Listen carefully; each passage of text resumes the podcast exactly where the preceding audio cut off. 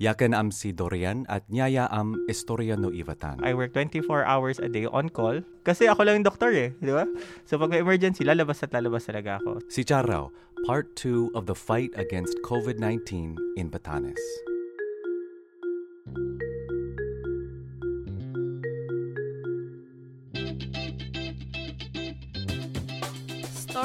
Istorya no Ivatan. Istorya no Ibatan. Istorya no Ibatan. Istorya no Ibatan. Istorya no Ivatan. Istorya no Ibatan. Istorya no Istorya no Ibatan. Istorya no Ibatan. Istorya no Ibatan. Ibatan. Ay, ganun lang. Akala ko, akala ko magkwento pa Manalo. kami. Our voices, our stories. Our community. Istorya no Ibatan. Kaya ng Kapyan kamo panujus ka dyan? Welcome everyone. Yakanam si Mitzi. At si Dorian ako. Thank you for joining us, for listening. This week, we're airing the second part of our interview with Dr. Noel Bernardo. He was the doctor to the Barrios and the municipal health officer for Sabtang up until last month. That's when his term ended. We sat down with him just about a week before he left his position to talk about the fight against COVID 19 in Batanes. And there's probably no one better to talk to to understand the fight here in Sabtang and across the province. Mm-hmm. He worked with a team of nurses and coordinated with local officials to plan a response here. And under his watch, and with the hard work of others in our community, there has been no local transmission of the disease. That's right. And, and it's all made for a tough workload for him and his staff, especially here in Batanes, since mm-hmm. we just don't have the resources of other places. Yeah, in part one of our interview, he talked about how we only have one ventilator One. in the whole province. Right, just one. And and he also told us about how he was really alarmed by some of the first reports of this new illness coming out of China last December and January. When the pandemic really hit the Philippines, the stress and the seriousness of the crisis was a daily challenge. Yung typical workload na isang health worker, iba yung sa akin kaka sa mga nurses ko. Kasi ako, parang, wala eh, committed na talaga ako eh. Parang, kumbaga, in level of commitment, paglalaban ko ng patayin yung mga tao dito. Parang ganong level na Wow. yung sinet ko sa utak ko. Narinig niyo yan, mga kababayan. so, yun. So, para sa akin, parang yung work schedule ko, iba talaga. Pero yung typical na, ngayon, nurse, ganun, um, iniisip ko lagi yung mental health din nila. Of course, Kailangan, na hindi nga, porket pandemic ngayon, ina-abuse mo sila. Uh-huh. So, ngayon, parang maha- extended working hours. So, ngayon, parang nag-work sila from 7 to 6 or 7 to 6 p.m. So, extended That's working still hours. Pero, really long time. huh? kailangan sa akin, important sa akin, 40, 40 hours ka pa rin per week. So, Okay. Tapos may 3-day break sila. Mas matagal yung break nila than a normal Mm-hmm. um, civil service person kasi parang sa isip ko, sa apat na araw, bugbog talaga sila doon. Di ba? So, course, yeah. bigyan natin sila ng 3 days. Ako, personally, parang iba yung work hours ko. Ako, parang I work 24 hours a day on call. Di ba? Kasi ako lang yung doktor eh. Di ba? Siyempre. So, pag may emergency, lalabas at lalabas talaga ako. Hindi So, lang dito, di ba? Hindi lang dito sa Sabtang. Yeah, You're oo. the- I'm also ikaw one of the yung operatives sa Batanes. Sa Batanes, sa Oh, buong health cluster. Batanes. So, pag kunyari may mga um, Talagang COVID-related problem na kailangan, i- i- i- kailangan ng opinion ko or Yeah. consult sa akin, talagang i-replyin mo dapat sila. So, I work 24 hours a day, 7 days a week, even on emergencies, holidays, yan. Tsaka, So ano nga ang ginagawa ninyo ah, para mag at stress, least uh, pag stress, ako, sir, wala tayong movies movie wala, wala, know? wala, wala, walang mall, walang Walang- sinihan, walang exactly, walang park. So, kami I mean, mga- I guess buong park to, Ah. di ba? Sige. Kami, kami, kami na ng mga nurses ko, lagi kaming nag-feast, like kaming kumakain together, tapos hindi naman kami together. Kasi hindi namin ma-invite yung iba kasi Ah, of course, of course. bawal yung gathering. You're so, like in kami, your bubble. oo, kami, kami na lang din yung naggaganon. Tapos ang maganda dito, parang, Mm-hmm. parang, ako personally, diba, tagal ko na hindi na uwi, hindi ko nakikita yung pamilya ko. Pero, Mm-hmm. I've stayed in Sabtang for two years, tapos doon, naka-establish na ako ng parang families ko din. Oh, So, kunyari, Monday doon ako kakain sa isang bahay. Tuesday sa kabilang bahay ako kakain. Thursday sa kabilang bahay. Tapos, everyday may bagong kwento. Tapos, ano yung mga taong to, they care so much. So, pinapadahan nila ako. Para ko na talaga mga nanay at tatay. at Oh, ayun yung swerte good. ako eh, na nandito nga. ako kasi nararanasan ko yung ganun. Ay, hindi, hindi lahat ng, oo, of- hindi lahat ng doktor na experience yung gantong parang care and love from their communities. Pero dito, parang sobrang okay sila dito eh. Parang natatakot, feeling ko natatakot din sila bigla nila ako mag-walk out eh. Kaya sinusuhulan nila ako eh. Pero, pero kahit nila gawin niya, magsistay ako. At swerte na lang siguro added benefit talagang ganun. Kaya sobrang uh-huh. sane pa ako. Kung tatanungin mo ako, matatapos na yung contract ko this November. Akala nung uh-huh. nanay ko, uwi na ako kaagad kasi miss na miss ko na siya. Pero ako parang gusto ko magpahinga, dito lang muna ako. Dito ako dito.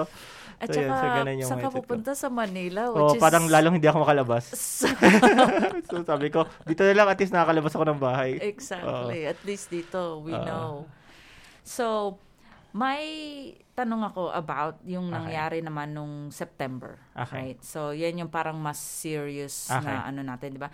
Nung September, nagkaroon naman tayo ng dalawang COVID cases for the mm-hmm. first time okay. sa Batanes. Ano nangyari nun? Mm. Pa, but, you know, pa, paano, mm-hmm.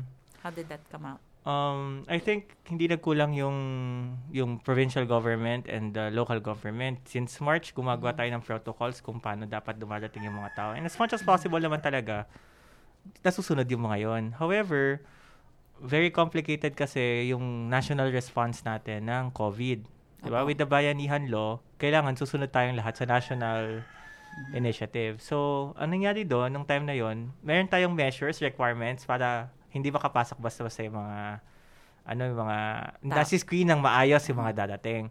Um, however, there are parang flights, there are parang transport uh, transportation na parang hindi natin nakokontrol. And this is part of the Hatid Probinsya program. Mm-hmm. So, pag ganun, hindi siya dumaan sa normal process, mm-hmm. expedited. So, Mm-hmm. Nabawasan talaga yung mga controls na nilagay natin para hindi sila basta-basta makapasok.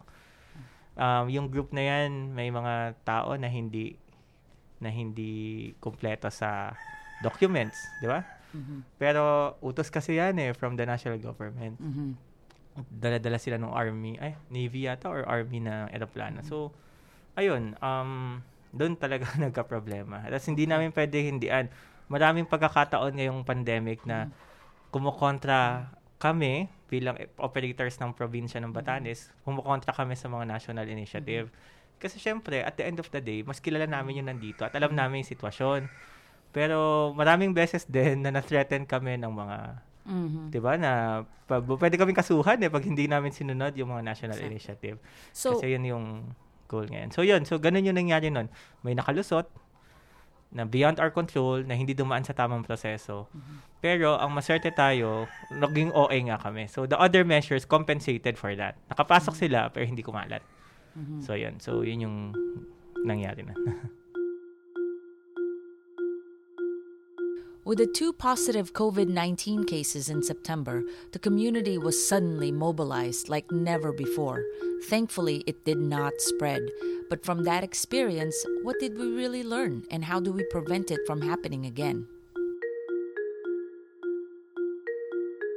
Yung scientifically proven intervention, which we call the 14-day challenge, yung 14-day quarantine, still is the best talaga. Mm-hmm So, I'm very happy that all of our returning residents, even yung mga authorized, yung APORs, we call them authorized person outside of residence, even health workers, isipin mga frontliners na to, ah, police, dapat exempted sila sa mga ganyan. Mm-hmm. They voluntarily submit themselves to these quarantine procedures kasi yan talaga yung pinaka effective. Mm-hmm. May symptoms or wala, positive or wala, quarantine mo na lang sila lahat.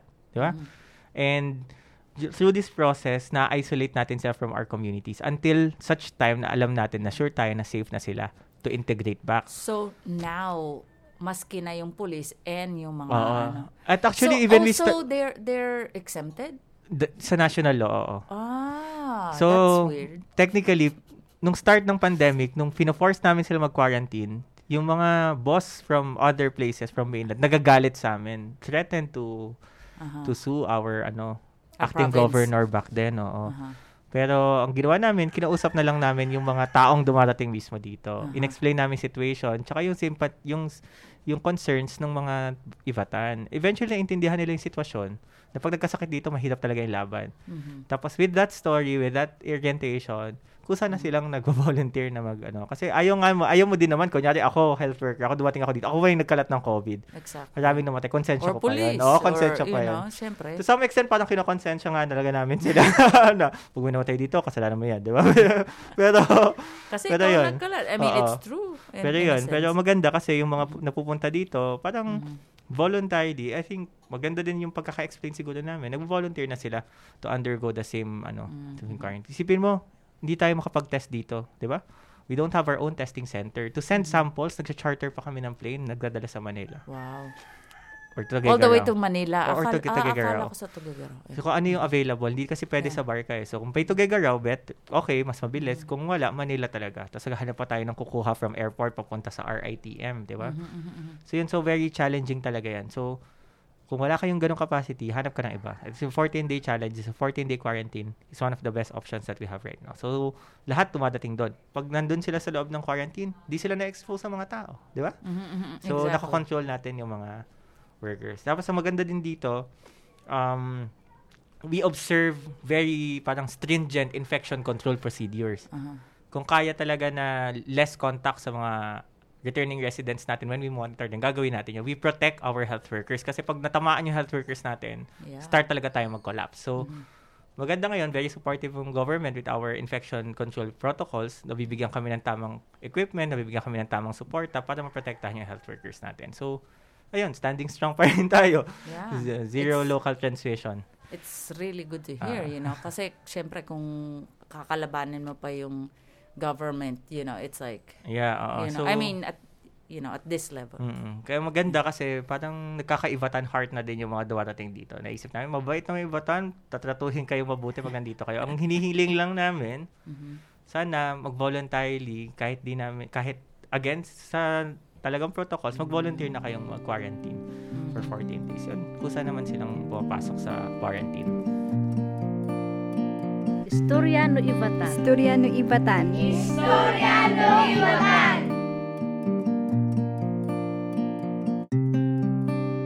So, what's your message to Ivatans about, you know, uh, how to best fight the pandemic and uh, where can they get information about? Ah, okay. So, um, kami sa task force, sa provincial level task force and also the Sabtang task force, um, we're very open sa mga um, suggestions na mga ng mga kapwa natin ibatan kung paano ma, ma- mas mai improve talaga yung mga services namin. On our part, we will do our best to continue educating our populace about about the whole pandemic situation, di ba? Kasi naniniwala nga kami, mas may lamang ang may alam ngayong pandemic. So, talaga ibibigay namin yun sa kanila. And gusto ko sanang i-remind siguro yung mga tao na yung pandemic, yung buong COVID-19, yung virus, di ba, yung paglaban sa virus, hindi lang yan health-related at hindi lang kami yung lumalaban dito sa health. Sa health, kaming nasa health feed, kami lang yung lumalaban sa virus, di ba? So, lahat tayo ay tulong-tulong dapat, di ba? Tulong-tulong dapat ngayong panahon. Even in our own little ways, talagang mapoprotektahan natin yung kalusugan ng bawat isa. Yung kalusugan kasi hindi siya, iniisip nila wala lang sakit Exactly. healthy ka na. Hindi yon hindi yon di ba? Sabi nga ng WHO, ang definition ng health is complete biological, psychosocial, di ba?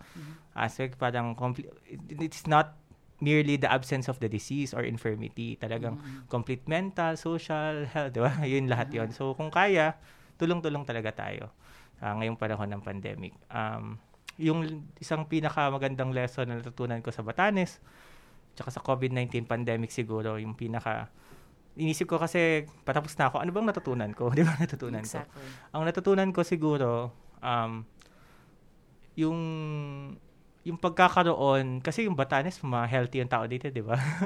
so, sa isip ko na, yung pagkakaroon ng malusog na mamamayan, pero sa isang may sakit na lipunan, ay parang hindi siya kasiguraduhan ng kaligtasan sa karamdaman. Hindi porket healthy yung mga tao, yun na yun, di ba? Anong sense na ginagamot ko yung mga tao, pero ibabalik ko sila sa, sa bahay or sa community kung paano sila nagkasakit. So, through yung totoong healthcare, yung totoong pagpapagaling, ay yung pag-apekto sa buong social life nila. Kaya kung mapapansin mo, binibisita ko yung mga, pa- pa- mga pasyente sa bahay para makita ko ba't sila nagkakasakit. Yung pag-address ng mga factors na yun, yun yung totoong kalusugan. Kaya hindi magagawa ng isang doktor yung, tam- yung paggagamot mag-isa. Kailangan kasama yung mga tubero para ayusin yung water systems, di ba? Exactly. Gagawa ng kalsada para magkaroon tayo ng access. Lahat yan Sanitation. tulong-tulong. So, wag niyang isipin na lahat ng naging napagtagumpayan natin sa nagtaang taon, ngayong pandemya, ay dahilan ay dahil lang sa isang doktor. Hindi po yun ganun, di ba? Nandyan kayo, nandito kami, nagtulong tayo, kaya po natin nagawa yun. So, yun. So, tandaan po natin na yung kalusugan, ganun talaga. Ganun, ganung level ah. dapat yung meron tayo. Okay. Well-rounded approach. Well, listeners, you heard from Doc Bernardo. Thank you Thank very you much for Thank spending po. your time. Salamat. Thank you Just po. Mama Hus. Just a mess.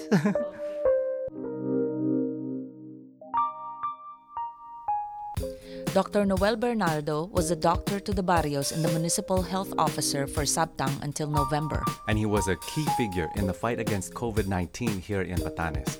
As he said, we need to stay vigilant and take care of each other. So be smart, wear your masks, and let a health worker know if you're not feeling well. Wear your masks, Mm-hmm. people.